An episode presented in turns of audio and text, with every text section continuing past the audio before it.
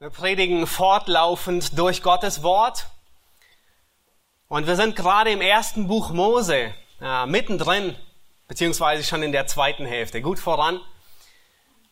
Und der Grund dafür ist, weil das erste Buch Mose grundlegend ist. Es vermittelt uns Wahrheiten, die Gott geoffenbart hat. Und wir lernen in vielerlei Hinsicht.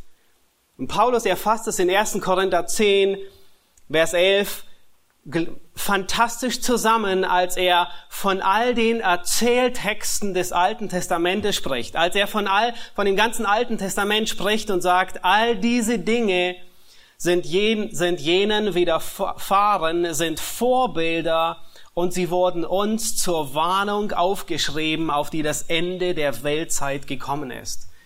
Das heißt, das ganze Alte Testament, es lehrt uns, es ist Gottes Wort an uns. Auch manche Abschnitte, die wir sonst wahrscheinlich nie lesen würden.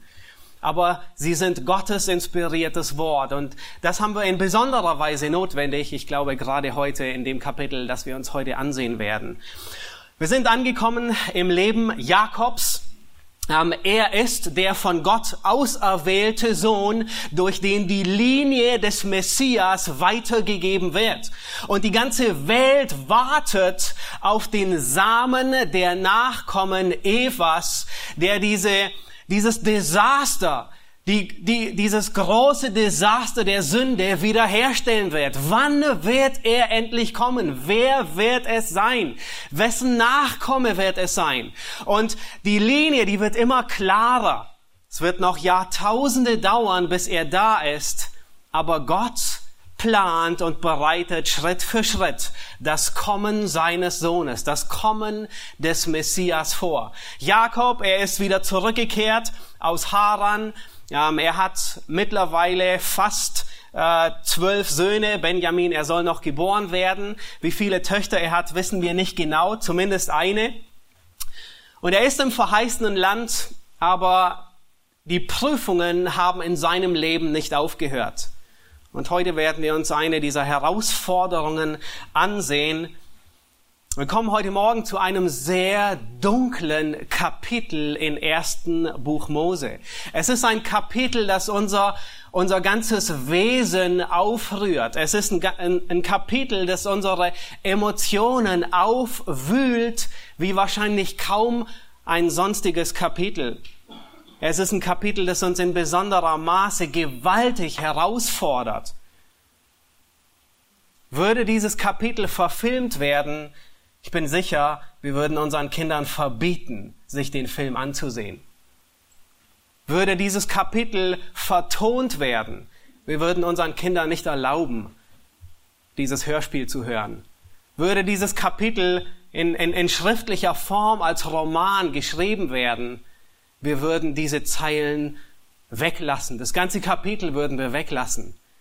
Aber es ist unvorstellbar, dass dieses Kapitel inspiriertes Wort Gottes ist. Gott wollte, dass dieses Kapitel an diesem Platz im ersten Buch Mose ist, zwischen Kapitel dreiunddreißig und Kapitel fünfunddreißig. Und das ist eine Wahrheit, die wir uns sonst wahrscheinlich nie so häufig vor Augen halten müssen, wie heute Morgen, wenn wir dieses Kapitel durchgehen. Lass uns ersten Mose vierunddreißig aufschlagen. Und wir werden das ganze Kapitel in einem durchlesen. Der Titel der Predigt lautet, wo bleibt die Gerechtigkeit? Und dieses Kapitel wirft die Frage auf. Wir finden die Antwort nicht in diesem Kapitel, aber wir finden diese Antwort im Evangelium. ersten Mose vierunddreißig, das ganze Kapitel. Dina aber, Leas Tochter, die sie dem Jakob geboren hatte, ging aus, um die Töchter des Landes zu sehen. Als nun Sichem, der Sohn des hevitischen Landfürsten Hemor, sie sah, nahm er sie und legte sich zu ihr und tat ihr Gewalt an. Und seine Seele hing an Dina, der Tochter Jakobs, und er gewann das Mädchen lieb und redete ihr zu. Und Sichem sprach zu seinem Vater Hemor, nimm mir dieses Mädchen zur Frau. Jakob aber hatte vernommen, dass man seine Tochter Dina entehrt hatte. Weil aber seine Söhne beim Vieh auf dem Feld waren, schwieg er, bis sie kamen. Und Hemor, der Vater Sichems, kam zu Jakob, um mit ihm zu reden.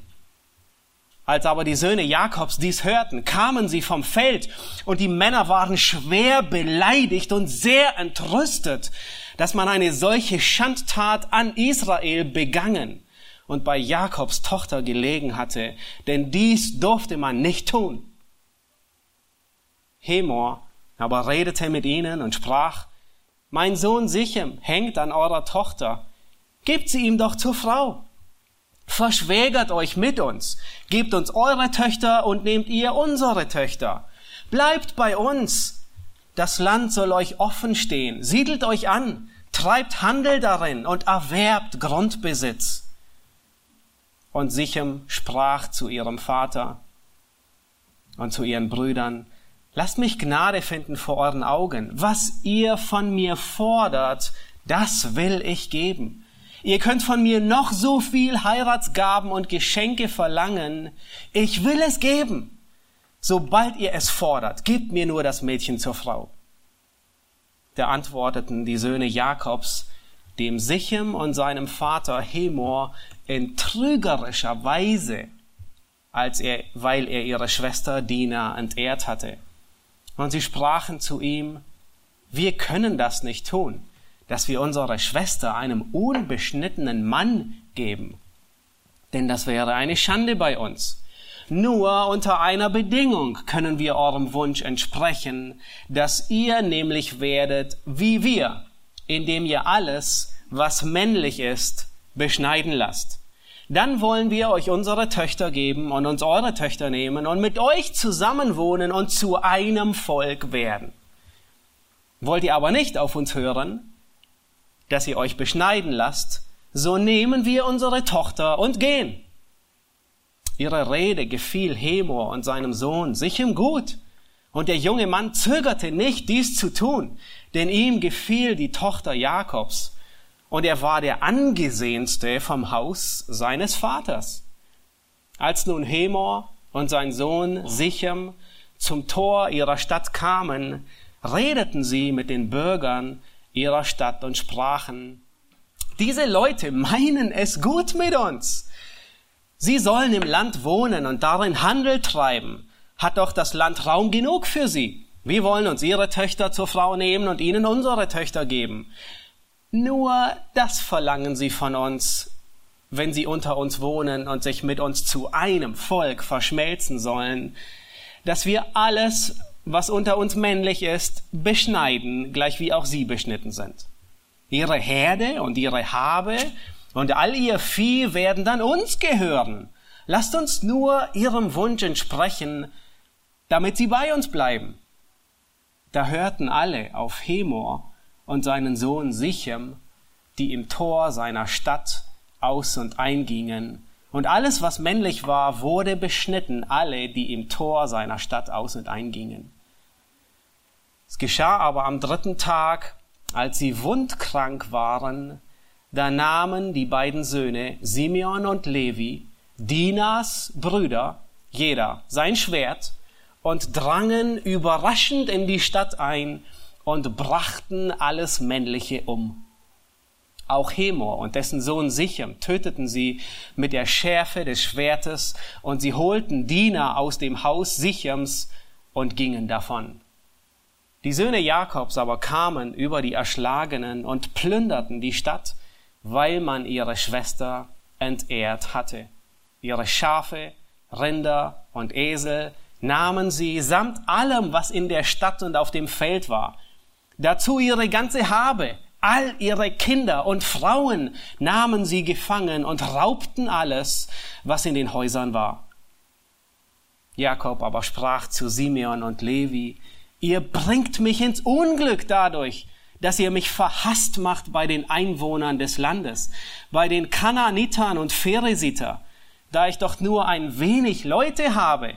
Sie aber werden sich gegen mich sammeln und mich schlagen, und ich werde ausgerottet werden samt meinem Haus. Sie aber antworteten: Soll man denn unsere Schwester wie eine Hure behandeln? Soweit Gottes Wort. Was für ein Kapitel. Es ist ein Kapitel, das alle unsere Zellen, jede unserer Emotionen aufwühlt. Zu Recht. Und wenn uns diese Begebenheit kalt lässt, dann haben wir ein abgestumpftes Empfinden für Gerechtigkeit und Ungerechtigkeit. Wir haben hier einen jungen Mann, dessen Testosteron außer Kontrolle gerät, sogar so weit bis zur Vergewaltigung. Wir haben hier zwei, beide, Vater und Sohn, die sehen diese Vergewaltigung mehr als ein Kavaliersdelikt an. Keiner von beiden zeigt auch nur die Spur und den Hauch einer Reue. Und dann haben wir einen Jakob, einen passiven Vater, dem das Ganze vollkommen gleichgültig erscheint und ihn kalt lässt. Und dann haben wir zwei ältere leibliche Brüder, Simeon und Levi, und im Gegensatz zu allen anderen, die ziemlich, die überhaupt nicht reagieren, überreagieren diese beiden. Den Kampf um die Reinheit ihrer Schwester nehmen sie so ernst, dass sie dafür eine ganze Stadt abschlachten. Und dies bringt zum Ausdruck, worum es ihnen ging. Es ging ihnen nur um Rache. In diesem ganzen Kapitel kommt der Name Gottes kein einziges Mal vor. Und die Weisheit Gottes ist das, was am meisten hier fehlt und nirgends zu sehen ist. Nun, ich sagte es am Anfang, wir müssen uns wirklich in Erinnerung rufen, dass dies Gottes inspiriertes Wort ist. Gott wollte dieses Kapitel hier drin, und das müssen wir uns wahrscheinlich fast Vers für Vers und Abschnitt für Abschnitt in Erinnerung rufen. Und die große Frage, die sich wahrscheinlich jeder stellt, ist: Warum hat Gott dieses Kapitel festgehalten? Warum hat er es niedergeschrieben? Nun, wir wissen, dass all das, was wir tun, niedergeschrieben und festgehalten wird. Und das ist nur ein Vorgeschmack dessen. Die Festplatte Gottes oder die Bücher Gottes, wie auch immer man es formulieren will, die wird nie voll und stürzt nie ab. Ich bin mir sicher, jeder von uns, wir hätten uns lieber ein Kapitel gewünscht über die Erschaffung des Universums, mehr, ein bisschen mehr darüber zu erfahren, wie über dieses dunkle, diese dunkle Geschichte in erster Mose vierunddreißig, die über Vergewaltigung, Passivität und Massenmord berichtet. Aber Gott wollte dieses Kapitel hier haben. Und dieses Kapitel, es nimmt uns an die Hand. Und dieses Kapitel führt uns zum Evangelium in vielerlei Hinsicht. Jeder Vater, der eine Tochter hat und dieses Kapitel liest, der würde wahrscheinlich am liebsten seine Tochter in einem Turm einschließen bis zu dem Tag der Hochzeit, an dem sie den edlen Prinzen heiratet, der alle zehn Prüfungen des Vaters bestanden hat und dessen Treue, dessen Fleiß und aufrichtiges Herz und Gottesfurcht unter Beweis gestellt wurde. Aber das ist die falsche Anwendung von diesem Kapitel. Das ist nicht die Anwendung, die wir hier lernen. Auch wenn wir uns wünschen, dass unsere Kinder in einer heilen Welt aufwachsen und wir sie gerne dort sehen würden, wird es nicht geschehen. Wir leben getrennt von Gott. Wir leben in einer Welt voller Sünde und wir sind Sünder. Wir haben so viel Grund zur Dankbarkeit, wenn uns die Sündhaftigkeit dieser Welt nicht in diesem Ausmaß trifft, wie hier in diesem Kapitel beschrieben. Aber das ist der Planet, auf dem wir leben. Wir sind vertraut, jeder von uns, dass wir Unrecht tun und dass uns Unrecht, Unrecht angetan wird. Manchmal im kleinen, manchmal in großem Maß. Aber wenn wir von Ungerechtigkeit wie in diesem Kapitel lesen oder hören oder sehen, dann sträubt sich alles in uns und alles schreit nach Recht und Gerechtigkeit. Alles in uns schreit nach einer angemessenen Bestrafung, nach Rache. Und genau das führt uns zu Christus. Er ist die Gerechtigkeit. Er regiert mit Recht und Gerechtigkeit. Und er wird eines Tages jede Sünde eines jeden Menschen zur Anklage bringen und sie richten. Gott selbst wird jede Ungerechtigkeit rächen. Lasst uns anfangen und wir gehen in drei Etappen durch den Text. Wir sehen uns in den ersten fünf Versen die, die schwere Ungerechtigkeit an, die hier in diesem Text geschieht. Dina, sie ist eine junge, eine hübsche, heiratsfähige Tochter. Der hebräische Text gebraucht dieses Wort, dass sie aufgehört hat zu wachsen. Sie wird als einzige Tochter Jakobs genannt. Wir wissen nicht, ob sie tatsächlich die einzige ist, aber es ist die einzige, die namentlich erwähnt wird. Und sie macht sich auf, sagt hier der Vers eins, um andere junge Frauen in der Stadt Sichem zu treffen. Nun, Jakob, er hat seine Zelte draußen aufgeschlagen, außerhalb der Stadt. Jakob hatte ein Grundstück vor Sichem gekauft, nämlich von Hemor, dem Mann, der hier vorkommt. Er hatte dieses Grundstück für hundert Kesita gekauft. Nun, wir wissen nicht, wie der Marktwert damals war. Ähm, wir können nicht sagen, ob es überteuert war oder nicht überteuert, aber wahrscheinlich hat er es ohne Maklergebühren gekauft. Nicht wie hier in Berlin. Aber er lebte draußen, seine Zelte waren vor der Stadt. Er war vertraut, er kannte die Leute, er kannte Hemor, er kannte Sichem. Und wie auch immer, Sichem, er ist der anerkannteste Sohn, ob es der Erstgeborene war, ist unerheblich, aber er ist der Nachfolge von Hemor, nachdem sogar die Stadt Sichem benannt wurde. Und dieser Sichem, er sieht Dina, dieses hübsche junge Mädchen, und er begehrt sie. In Vers zwei heißt es, er nahm sie, legte sich zu ihr und tat ihr Gewalt an. Das ist nichts anderes, wie er vergewaltigte sie. Sichem war ein Sünder. Er war ein Mann mit Einfluss. Und das ist keine gute Kombination. Macht und Sünde ist eine äußerst schlechte Kombination und führt zu schlimmer Tragik. Nun, einige möchten hier Dina, den schwarzen Peter, zuschieben und ihr vorwerfen, dass sie unvorsichtig war oder dass sie sich leichtsinnig selbst in Gefahr gebracht hat. Manche unterstellen ihr sogar, dass sie mit dem Feuer gespielt hat. Und sicher mag das manchmal zutreffen auf junge Mädchen aus christlichen Elternhäusern, die sich in gottlosen Kreisen aufhalten, in Kreisen, wo es nur um Party geht, wo es nur um Alkohol geht, nur um sexuelle Erfahrungen geht. Und das sind häufig die Orte, wo so etwas schneller geschieht. In solchen Kreisen ist es unmöglich, Einfluss zu üben, sondern man wird beeinflusst.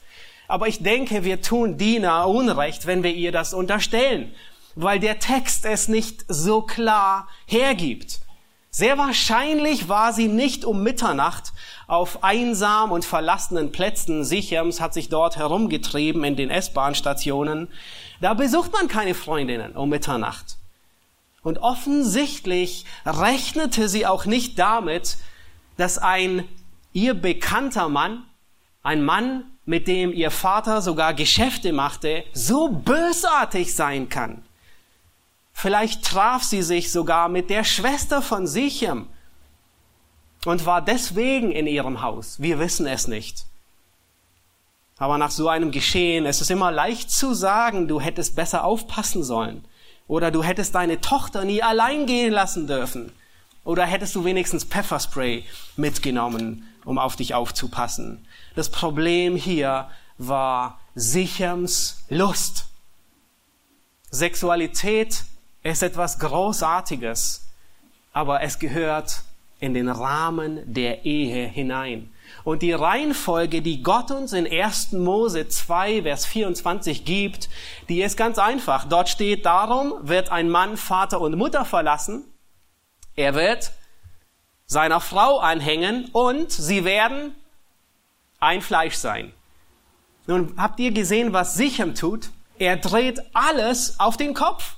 Erst erfreut er sich an der Sexualität, dann will er Dina anhängen und dann erst plant er, Vater und Mutter zu verlassen. Und wir sehen das in Vers drei und vier, nachdem Sichem seine sexuelle Lust befriedigt hatte, redet er Dina gut zu. Er redet auf sie ein und er versucht, ihre Zuneigung zu gewinnen und er versucht, die, die Gewalt, die er ihr angetan hat, mit dem Versprechen einer glücklichen Ehe in der Zukunft wieder gut zu machen und zu versüßen. Und dann in Vers vier sagt er seinem Vater, nimm sie mir zur Frau. Und das ist genauso hart, wie es klingt. Im Urtext. Nun, Gott hasst Vergewaltigung. Im Strafgesetzbuch Israels, in fünften Mose, im äh, Paragraphen zweiundzwanzig oder Kapitel zweiundzwanzig, da adressiert Gott diesen Aspekt. Und je nach Umständen wird es bis zum Tod, mit dem Tod geahndet. Und wir leben in einer Gesellschaft, wo jegliche Ordnungen und Grenzen, besonders im sexuellen Bereich, aufweichen. Und ich denke, die Zeit damals ähnelt sehr der Zeit von uns heute. Und an dieser Stelle muss klar und deutlich gesagt werden, dass dies Sünde ist. Es ist kein Kavaliersdelikt, sondern es ist ein großes Vergehen. Es ist nicht nur falsch, eine Person für eigene Zwecke zu missbrauchen. Es ist nicht nur falsch, Sexualität außerhalb der Ehe zu leben. Es ist schlimmer, einer Person Gewalt anzutun, besonders wenn es um etwas Intimes geht. Und wir als Eltern, wir müssen unseren Jungen, unsere Jungs zu Männlichkeit erziehen und ihnen beibringen tatsächlich, dass Mädchen respektiert, geehrt, beschützt werden. Besonders in Zeiten wie unserer, wo jeder tut, was recht ist in seinen Augen. Dieses Kapitel ist ein heilloses Desaster. Und man weiß gar nicht, wer von allen verhält sich am schlimmsten. In Vers fünf stoßen wir auf Jakob, der extrem passiv ist. Er schweigt. Habt ihr das gesehen? Er schweigt still. Es lässt ihn kalt. Es ist seine Tochter und er bleibt kalt, wie ein Kühlschrank. Alles deutet darauf hin, dass er so kalt bleibt, weil es Leas Tochter war. Wenn wir später in die Geschichte hineinsehen, nur wenige Kapitel später, dann sehen wir, dass Jakob nicht alle Emotionen verloren hat, als sein Sohn Josef, als ihm die Todesbotschaft überbracht wurde, dass er nun vermeintlich von einem Tier zerrissen wurde, da bleibt er nicht kalt. Da zerreißt er seine Kleider. Er trägt Trauer und will sich nicht trösten lassen. Und zwar den Rest seines Lebens. Später, als Benjamin nach Ägypten reisen soll, flippt er fast aus und sagt, es könnte ihnen ein Unfall geschehen. Beide waren Söhne von Rahel. Und hier, bei dem großen Unglück, bei dieser Dramatik, ist er kalt. Jakobs Gleichgültigkeit gegenüber Dina, weil sie Leas Tochter ist, sie treibt die Rache der Geschwister nur noch mehr an. Und der Hass der Brüder auf Josef, nun wenige Kapitel später, in Kapitel siebenunddreißig, der Hass der Brüder, er bahnt sich hier schon an. Und es scheint, dass Simeon derjenige ist, der diese zwei Klassengeschwisterschaft am wenigsten leiden kann. Es scheint, dass Simeon derjenige ist, dem es richtig was ausmacht, der Sohn der weniger Geliebten zu sein und der weniger beachtete Sohn zu sein. Er ist in diesem Kapitel der Handelnde und treibt die ganze Sache an. Und wahrscheinlich ist er auch im Josef-Fall am Brunnen, später Kapitel siebenunddreißig, der Initiator. Sehen wir daran, dass Josef ihn nachher, als sie das erste Mal nach Ägypten kommen, binden lässt und ins Gefängnis abführen lässt und ihn dort lässt. Und alles, was Josef mit seinen Brüdern da tut, hat Spuren in die Vergangenheit. Diese Gleichgültigkeit Jakobs gegenüber Lea und ihren Kindern schürt die Rache von Simeon und Levi noch weiter an. Es war ihre Schwester, die sie liebten. Ihr wurde Gewalt angetan und ihren Vater lässt es kalt. Diese Passivität Jakobs sehen wir durch das ganze Kapitel hindurch. Nun, wir sehen in den nächsten Versen, dass Sichem und Hemor zu Jakob kommen, um mit ihm zu reden. Und wisst ihr, wer die ganze Zeit Wort führt? Nicht Jakob. Die Söhne Jakobs, diese Passivität ist durch und durch zu sehen, sind immer die Söhne, die antworten. Und wir gehen weiter in Vers sechs hinein. Und bis Vers vierundzwanzig, wo dieser Deal über die Bühne gelau- laufen soll, und wir sehen Täuschung und Betrug und List auf beiden Seiten. Im nächsten Abschnitt kommt Sichem und Hemor zu Besuch, um über den Brautpreis zu verhandeln. Und es ist nicht die leiseste Spur von Reue bei keinem von beiden. Hemor sagt nicht: Jakob, es tut mir so leid, was geschehen ist. Lass uns sehen, wie wir das Vergehen von meinem Sohn wieder, wieder gut machen. Auch Sichem, nicht die leiseste Spur. Nichts von: es tut mir so leid, ich hatte mich nicht unter Kontrolle. Nein, er sagt noch nicht einmal: ich war unzurechnungsfähig, ich stand unter fremdem Einfluss von Drogen oder von Alkohol. Noch nicht mal das, sondern für ihn ist es vollkommen normal, was geschehen ist. Und er geht sogar so weit, dass sie sagen: hey, lasst uns zu einem Volk werden. Und wir erinnern uns, es ist genau Sünden dieser Kategorie, warum Gott das Gericht über die Kanaaniter, Heviter, Jebusiter, über die ganzen Einwohner dieses Landes brachte. Gott wiederholt es mehrmals: wegen Sünden wie diesen wurden sie gerichtet. Nun, dann beginnt die Verhandlung. Hemor, er beginnt in Vers acht. Die Verhandlung sagt: mein Sohn hängt an eurer Tochter.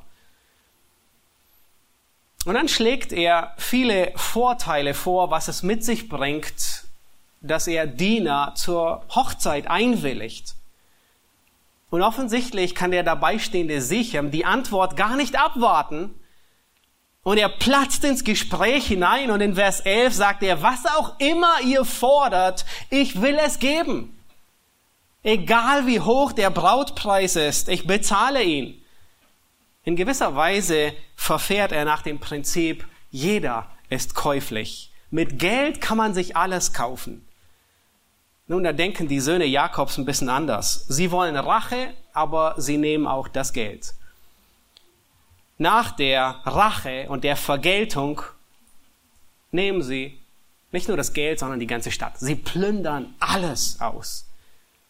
In Vers sieben heißt es, dass die Söhne Jakobs, sie waren schwer beleidigt und entrüstet, dass man eine solche Schandtat an Israel begangen bei Jakobs Tochter gelegen hatte. Das, das, das Entsetzen der Brüder ist nicht zu verurteilen.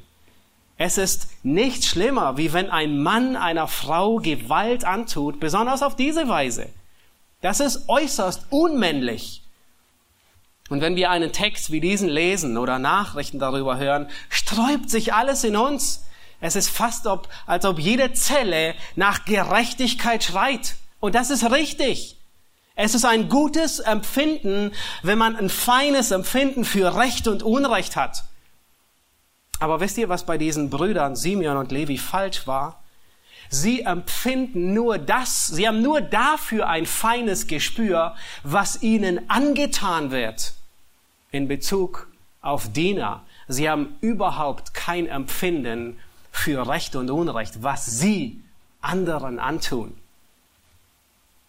Und dann heißt es in Vers dreizehn, da antworteten die Söhne Jakobs dem Sichem in trügerischer Weise, weil er ihre Schwester Dina entehrt hatte. Dieser Satz, weil er ihre Schwester Dina entehrt hatte, er wird dreimal wiederholt. Vers fünf, Vers dreizehn, Vers siebenundzwanzig, und am Schluss endet das Kapitel sogar mit dieser Fragestellung.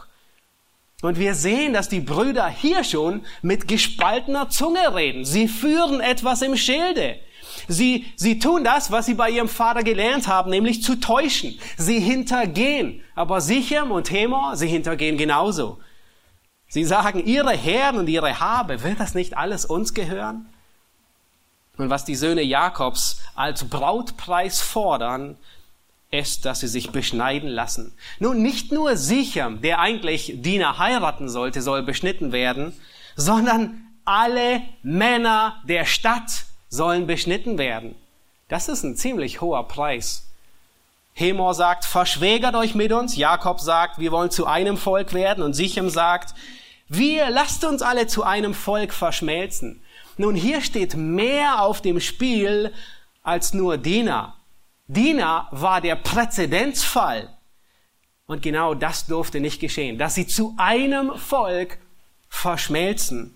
Später sollten sie dieses Volk ausrotten und nicht zu einem Volk verschmelzen. Aber es hätte auch anders verhindert werden können, nicht mit einem durchtriebenen Plan und durch solch ein Blutbad. Es scheint, dass Simeon und Levi dieses Blutbad von Anfang an geplant hatten. Und sie schmieden diesen fürchterlichen Racheplan. Nun, zunächst wollen sie so tun, als würden sie in die Ehe einwilligen. Und dann, wenn niemand damit rechnet, hinterhältig in die Stadt eindringen und alle umbringen. Und das Schlimmste, die gesehen, was sie für diesen Plan missbrauchen, für diese Täuschung, missbrauchen sie das Zeichen des Bundes, nämlich die Beschneidung. Sie missbrauchen Religion für ihre eigenen Zwecke, für ihre selbstsüchtigen Zwecke. Der Deal war nicht, dass Sichem an Gott gläubig wird, an den Gott Israels, an Jahwe, an Elohim, sondern nur, dass sie sich beschneiden lassen. Nur, dass sie das Zeichen der Bundeszugehörigkeit annehmen. Nun, Sichem und Hemor, ihnen gefällt der Deal. Und offensichtlich muss Sichem etwas an Dina gefunden haben. Er, er liebt sie wirklich. Sie, sicherlich war sie äußerst hübsch, aber es scheint, dass, dass Sichem auch ihren Charakter schätzt und ihn über alles will. Wahrscheinlich hatte sie wirklich einen, einen, einen großartigen Charakter. Heute würde man sagen, sie war aus gutem Hause. Das kann man sich gar nicht vorstellen bei der Familie. Ja, bei all dem, was wir über diese Familie gelesen haben, bei all dem, was wir über ihre Brüder lesen, vor allem die zwei hier, aber offensichtlich war sie tatsächlich ein, ein, ein tolles Mädchen. Und Sichem will nur sie. Sie schaffen es tatsächlich, die ganze Stadt davon zu überzeugen, sich beschneiden zu lassen. Die ganze Stadt, nicht nur Sichem, sondern alle Männer. Und Sichem, offensichtlich war er so überzeugend. Er war ja, der geborene Vertreter, der einem Eskimo Eiswürfel verkaufen kann. Offensichtlich war er so überzeugend, dass er alle in seinen Plan mit hineinnimmt. Und alle sagen, das ist ein guter Deal, lass uns einstimmen dazu. Nun, er verschweigt, dass es eigentlich bei all dem nur um Dina geht. Und er verschweigt, was der Sache voranging, nämlich die Vergewaltigung. Und dann kommen wir zu Vers fünfundzwanzig und bis einunddreißig zu dem letzten Abschnitt. Und wir sehen eine fürchterlichere Rache. Das ist eigentlich eine Steigerung. Ich weiß, das kann man kaum lesen. Aber es soll nicht eine fürchterliche Rache heißen, sondern eine noch fürchterlichere Rache. Wie der erste, wie die erste Ungerechtigkeit an sich.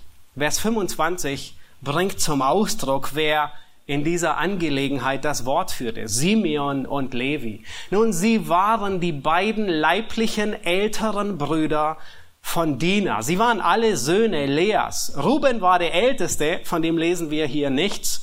Und dann kamen Simeon und Levi und Juda. Und Simeon und Levi waren die beiden Älteren. Vers fünfundzwanzig, da heißt es, es geschah aber am dritten Tag, als sie wundkrank waren. Nun, der dritte Tag der Beschneidung war, ähm, soweit man ähm, äh, Sachen lesen kann, war tatsächlich der schlimmste. Nun, sie hatten kein steriles Skalpell damals. Sie hatten keinen O P, der ähm, säuberlich jeden Tag nach jeder O P desinfiziert wurde. Sie hatten keine Lokalanästhesie. Sie hatten keine Fäden, die sich nach elf Tagen auflösen und man sie gar nicht ziehen braucht. Sie hatten kein Desinfektionsmittel und sie hatten kein Antibiotika. Am dritten Tag lagen wahrscheinlich alle Männer mit Fieber im Bett. Simeon und Levi, sie nehmen ihre Schwerter und sie gehen von Tür zu Tür. Sie klopfen, die Tür geht auf und sie ziehen ihr Schwert und bringen jeden Mann um. Vielleicht klopften sie unter dem Vorwand an Sichems Tür zu sehen, Ist alles okay? Wir wollten nur sehen, ob es euch nach der Hochzeit gut geht. Wir wollten nur sehen, ob alles in Ordnung ist. Wissen nicht, unter welchem Vorwand, und sie ziehen das Schwert. Das hebräische Wort ist so stark. Das Deutsche wird gar nicht so, wird ihm gar nicht gerecht. Es spricht tatsächlich von Schlachten. Und wir müssen sie nicht in Schutz nehmen. Was sie getan haben, war ein Massaker. Es war ein Blutbad, das sie angerichtet haben.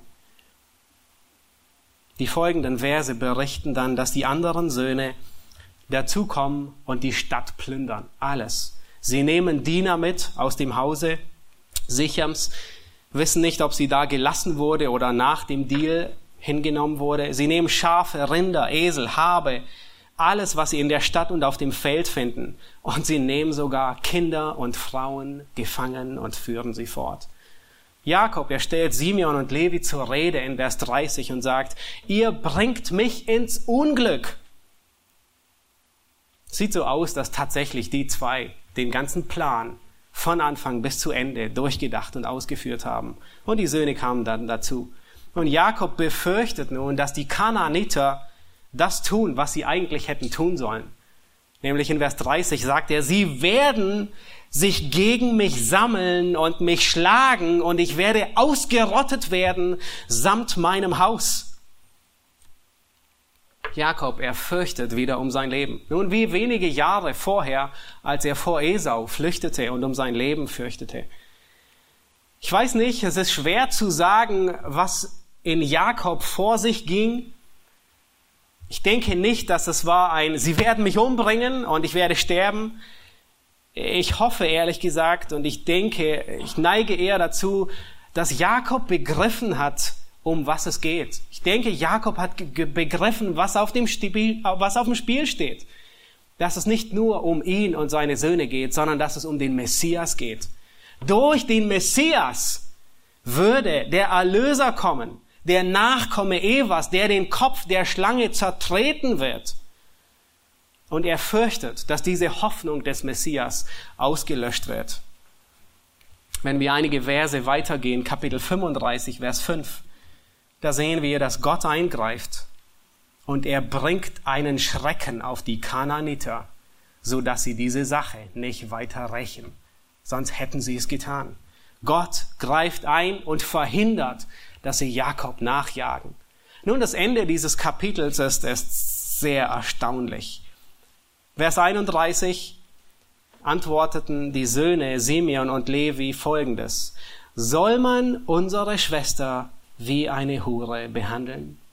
Das ist alles. Es ist wie ein Film, der aufhört und man denkt, wann kommt das Ende? Das war das Ende. Sie gaben Sichem an allem die Schuld. In ihren Augen waren Simeon und Levi gerecht. In ihren Augen hat es das gerechtfertigt. Für sie war das Abschlachten und Auslöschen einer ganzen Stadt gerechtfertigt mit der Vergewaltigung ihrer Schwester. Sie waren Heuchler wie die Pharisäer. Sie haben Religion zu einer Waffe missbraucht. Die Pharisäer waren genau wie sie. Sie hielten einen einzigen Aspekt des Gesetzes so hoch, dass sie bereit waren, zehn andere Gesetze zu übertreten, nur um ihre Selbstgerechtigkeit aufrechtzuerhalten. Und genau das tun Simeon und Levi. Sie machen sich so stark für die Reinheit ihrer Schwester, was gut ist, aber dass sie dafür eine ganze Stadt hinrichten, dass sie selbst persönlich Genugtuung bekommen. Es geht ihnen nicht wirklich um Dina. Es geht ihnen nicht wirklich um die Ehre Gottes, sondern es ging ihnen nur um Rache. Sie sahen den Balken bei Sichem. Nun, Sichem hatte keinen Splitter im Auge. Versteht mich nicht falsch. Vergewaltigung ist kein Kavaliersdelikt. Sie sahen den Balken bei Sichem, aber ihr eigener Balken war nicht kleiner. Nun, was für ein Kapitel. Kommt zum Ende und Frage, die sich uns stellt, ist, was beabsichtigt Gott mit diesem Abschnitt? Was lernen wir daraus?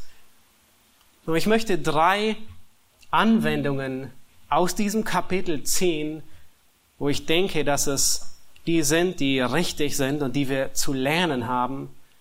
Drei Anwendungen, die uns dieses Kapitel beibringen soll. Das erste ist, dein Handeln kann sehr weitreichende Folgen haben. Dein Handeln kann sehr weitreichende Folgen haben. Nun, diese Wahrheit ist uns wahrscheinlich allen klar. Und wir müssen, ähm, wir müssen sie eigentlich gar nicht erwähnen. Aber in diesem Kapitel muss sie erwähnt werden, weil ich denke, es ist sogar der Grund, warum Mose sie niederschreiben ließ.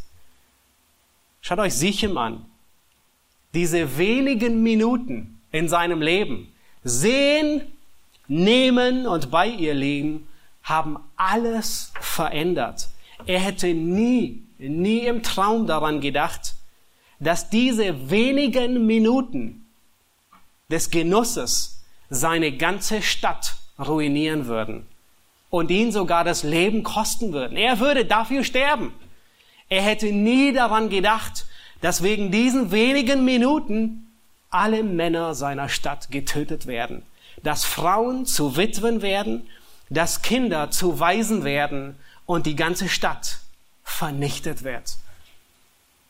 Simeon und Levi, sie lernen, sie müssen erkennen, dass ihr Handeln große Konsequenzen mit sich bringt. Nun, sie verteidigen ihre Schwester Dina und das war gut und notwendig, weil ihr Vater sie nicht verteidigt hat. Aber die Art und Weise war maßlos übertriebene Rache. Und ihr Verhalten hier hat weitreichende Konsequenzen. Ich möchte euch bitten, ersten. Mose Kapitel neunundvierzig aufzuschlagen. Und wir sehen ihre Konsequenzen in ersten. Mose Kapitel neunundvierzig in den Versen fünf bis sieben. ersten. Mose neunundvierzig, fünf bis sieben. Jakob liegt auf dem Sterbebett und er segnet jeden einzelnen seiner Söhne. Nun achtet darauf, was er zu Simeon und Levi sagt. Überall, er beginnt mit Ruben und er geht wahrscheinlich nach der Reihenfolge der Geburten vor, nach dem Erstgeborenen, Simeon, Levi, Zweite, Drittgeborene, Juda, der Vierte, dann Sebulon, Issachar. Jeden erwähnt er mit einzelnem Namen. Nur zwei nicht, Simeon und Levi. Die fasst er, die schürt er alle in einen Topf. Für jeden hat er einen Segen, nur für zwei nicht, für Simeon und Levi. In, seinen ganzen, in seiner ganzen Sterbensrede hat er zwei Flüche, einen Fluch für zwei Personen, für Simeon und Levi. In Vers fünf bis sieben heißt es, Simeon und Levi sind Brüder, Waffen der Gewalt sind ihre Schwerter. Meine Seele komme nicht in ihren geheimen Rat und meine Ehre vereine sie nicht mit ihrer Versammlung. Denn sie haben Männer gemordet in ihrem Zorn und Stiere verstümmelt in ihrer Willkür. Verflucht sei ihr Zorn, weil er so heftig und ihr Grimm, weil er so hart ist. Ich will sie verteilen unter Jakob und zerstreuen unter Israel. Das ist das Ende. Das ist, wo ihr Handeln sie wieder einholt. Und ich denke, das ist, die Fra- das ist einer der Gründe, warum Gott diesen Abschnitt nieder hat schreiben lassen. Die ganze Frage, die sich ab Kapitel ab, ab Abraham, Isaak und Jakob stellt, ist, wo ist die Linie des Messias? Nun, bei Abraham wird es klar gesagt, Isaak. Bei Isaak wird gesagt, Esau, äh, äh, äh, Jakob wird die Linie des Messias weiterführen. Und nun ist Jakob an der Reihe, er hat fast zwölf Söhne und für ihn stellt sich die Frage, durch welchen der Söhne wird der Messias kommen? Wird es Ruben sein, der Erstgeborene? Und die Geschichte folgt, wo er das Lager seines Vaters besteigt und hier am Ende Jakob zu Ruben sagt, du bist der Erstlingskraft, du bist meine Stärke, aber du bist verflucht.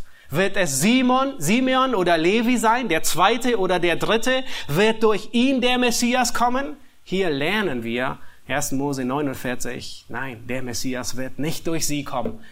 Wird der Messias durch Josef kommen, das Lieblingskind Josefs, durch den, auf den er alles baut und alles erhofft? Er wird nicht durch Josef kommen. Und wenn wir ein Vers weiterlesen von den Segnungen, dann lesen wir in erster Mose neunundvierzig, Vers acht, wodurch, durch wen der Messias kommen wird. Nun, als Väter von Lea ist Juda geboren worden. Und dann heißt es, dich, Juda, werden deine Brüder preisen. Deine Hand wird auf dem Nacken deiner Feinde sein. Und jetzt achtet darauf, was jetzt kommt. Vor dir werden sich die Söhne deines Vaters verbeugen. Wow. Und dann sagt er, Vers zehn, das Zepter wird von Juda nicht weichen und der Herrscherstab von ihm, bis der kommt, der die Völker, dem die Völker gehorsam sein werden. Er hatte, ich denke, es waren Prophetie, die Gott ihm hier gegeben hat, am Sterbebett segnet er Juda und es wird eindeutig, dass der Messias durch ihn kommen wird. Nicht durch Ruben, nicht durch Simeon und Levi, die wir hier sehen, die dieses Gemetzel anrichten, sondern durch Juda. Und er wird den Messias bringen. Das Handeln kann sehr weitreichende Folgen mit sich bringen. Wir sehen Jakob hier in dieser Geschichte. Ein passiver Ehemann, ein passiver Leiter, der sich selbst liebt. Und, und durch diese Passivität ver, verletzt er die, die ihm nahestehen.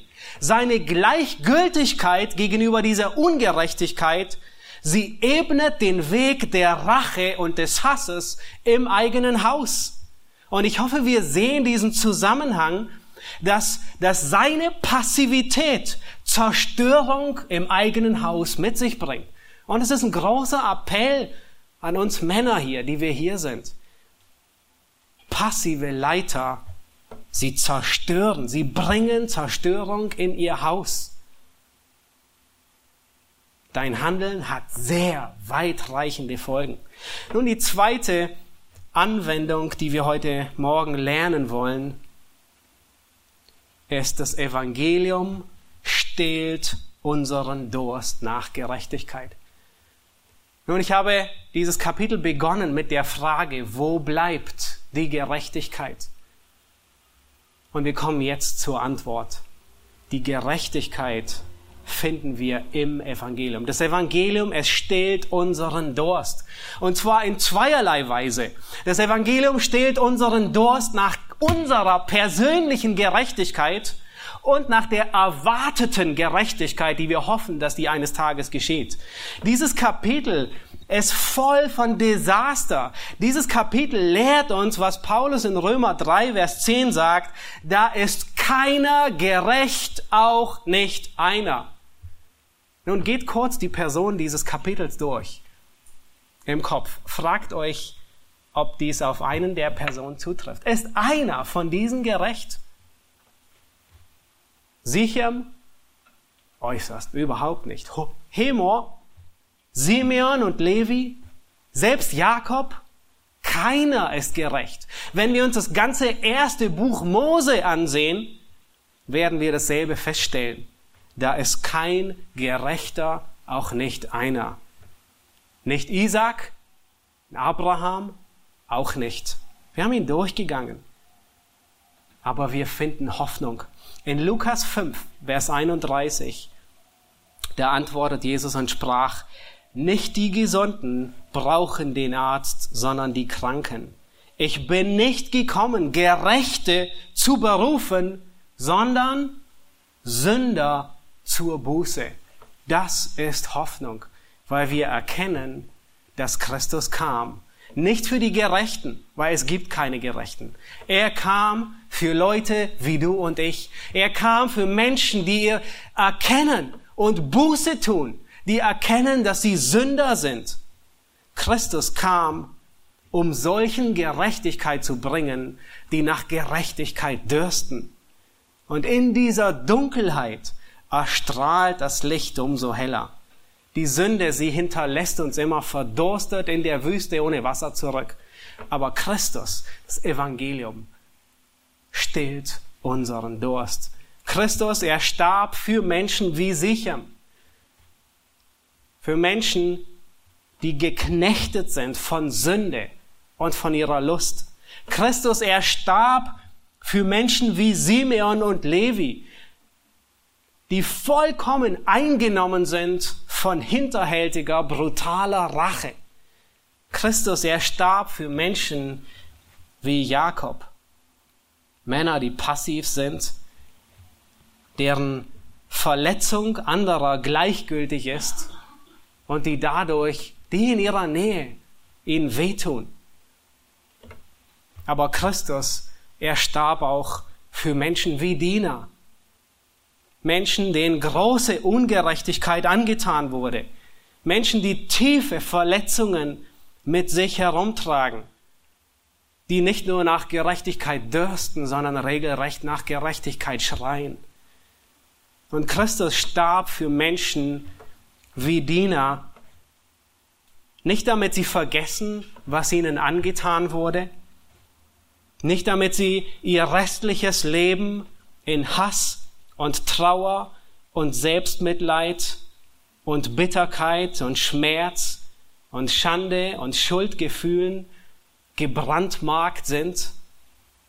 Nein, sondern er, Christus, starb für sie, um ihnen Hoffnung und Frieden zu geben, ihnen Freude zu geben im Wissen, für wen sie den Rest ihres Lebens hier auf Erden zubringen werden.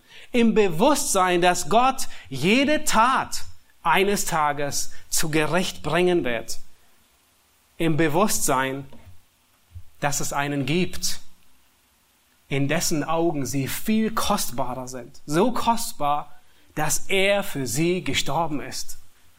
Christus starb für sie. Es wird einen Tag geben, an dem jede Sünde und jede Ungerechtigkeit eine angemessene Bestrafung bekommt. Aber wir neigen dazu, in der Zwischenzeit uns selbst mit eigener Hand zum Recht zu verhelfen. Und das Neue Testament, es warnt uns davor. Ich möchte euch bitten, in Römer Kapitel zwölf dieses Kapitel aufzuschlagen.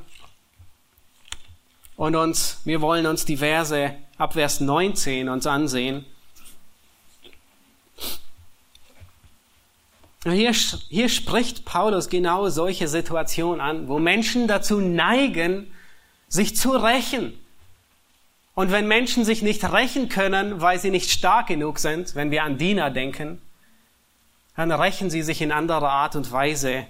Dann rächen sie sich durch eine bittere Wurzel des Hasses, die sie Tag ein, Tag aus in ihrem Herzen pflegen und begießen und am Leben erhalten. In Römer zwölf, Vers neunzehn, da spricht Paulus: Rächt euch nicht selbst, Geliebte. Und das fällt schwer. Paulus muss es sagen, weil wir es so gerne tun. Egal, ob das, was uns angetan ist, klein oder groß ist. Weil wir Sünder sind, wollen wir uns rächen. Und er sagt, rächt euch nicht, Geliebte, sondern gebt Raum dem Zorn Gottes. Denn es steht geschrieben, mein ist die Rache und ich will vergelten, spricht der Herr. Es bringt uns in Erinnerung, dass Gott Rache üben wird. Jede Ungerechtigkeit, die dir angetan wurde, wird Gott richten. Und das soll uns trösten. Wir müssen sie nicht richten. Und entweder er wird sie richten ewiglich oder er hat sie schon gerichtet mit Christus. Und wenn er sie schon gerichtet hat, dann ist es bezahlt, vollkommen getilgt. Und Paulus, er geht sogar noch weiter in Vers zwanzig. Nun, er sagt nicht nur, rächt euch nicht, sondern achtet darauf, was er sagt. Wenn dein Feind hungert, so gib ihm zu essen. Wenn er Durst hat, dann gib ihm zu trinken. Wenn du das tust, dann wirst du feurige Kohlen auf sein Haupt sammeln. Und wenn du das tust, weißt du, was dann geschieht? Dann sagt er, lass dich nicht vom Bösen überwinden, sondern überwinde das Böse durch das Gute.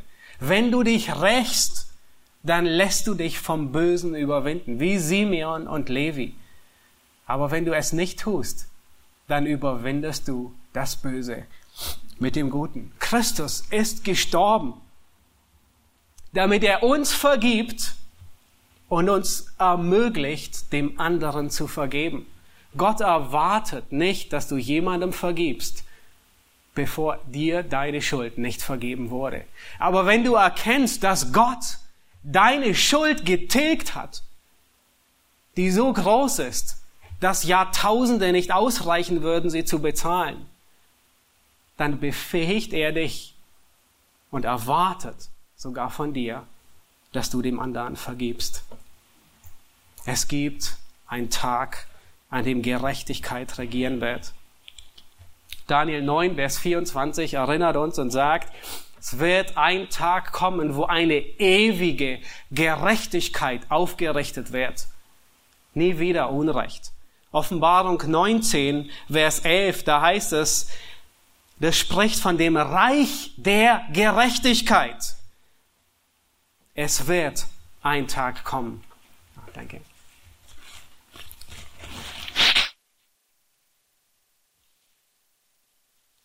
Es wird ein Tag kommen, an dem Gerechtigkeit regieren wird und alles Unrecht sein Ende findet. Die dritte Lektion und die letzte, die wir lernen wollen aus diesem Kapitel, ist, dieses Kapitel zeigt uns die Gnade und die Treue Gottes. Nun kannst du dir vorstellen, dass Gott durch eine so chaotische Familie wie die Zelte Jakobs hindurch wirkt, dass er diese Familie gebraucht, dass er sein Volk durch diese Familie baut und dass er sogar den Messias durch diese Familie in die Welt bringt. Ich weiß nicht, wie es dir geht, aber für mich ist es unfassbar. Nun, wir würden uns ganz sicher eine andere Familie aussuchen, eine bessere Familie, eine groß, großartigere Familie. Aber Gott, er braucht und gebraucht diese fehlerhaften Menschen, nicht nur damals, sondern auch heute, um sein Reich zu bauen, sein Reich aufzurichten. Was für ein Gott! Und dieses Kapitel, so dunkel, wirklich dunkel es sein mag, es zeigt die Größe, die Herrlichkeit, das Licht Gottes auf inmitten dieser Dunkelheit. Was für ein Gott! Und ich schließe mit der ersten Strophe aus einem Lied und dem Refrain davon, was uns erinnern soll an die Größe, an die Gnade Gottes. Das heißt in diesem Lied, das uns sehr bekannt ist, bleibend ist deine Treu, o Gott, mein Vater. Du kennst nicht Schatten, noch wechselt dein Licht. Du bist derselbe, der du warst vor Zeiten, an deiner Gnade es niemals gebricht. Bleibend ist deine Treu, bleibend ist deine Treu. Morgen für morgen dein Sorgen ich seh. All meinen Mangel hast du mir gestillet. Bleibend ist deine Treu, wo ich auch geh. Lasst uns aufstehen und wir wollen zum Schluss beten.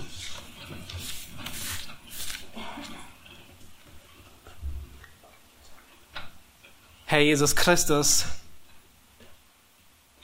wir haben erkannt, dass du dieses dunkle,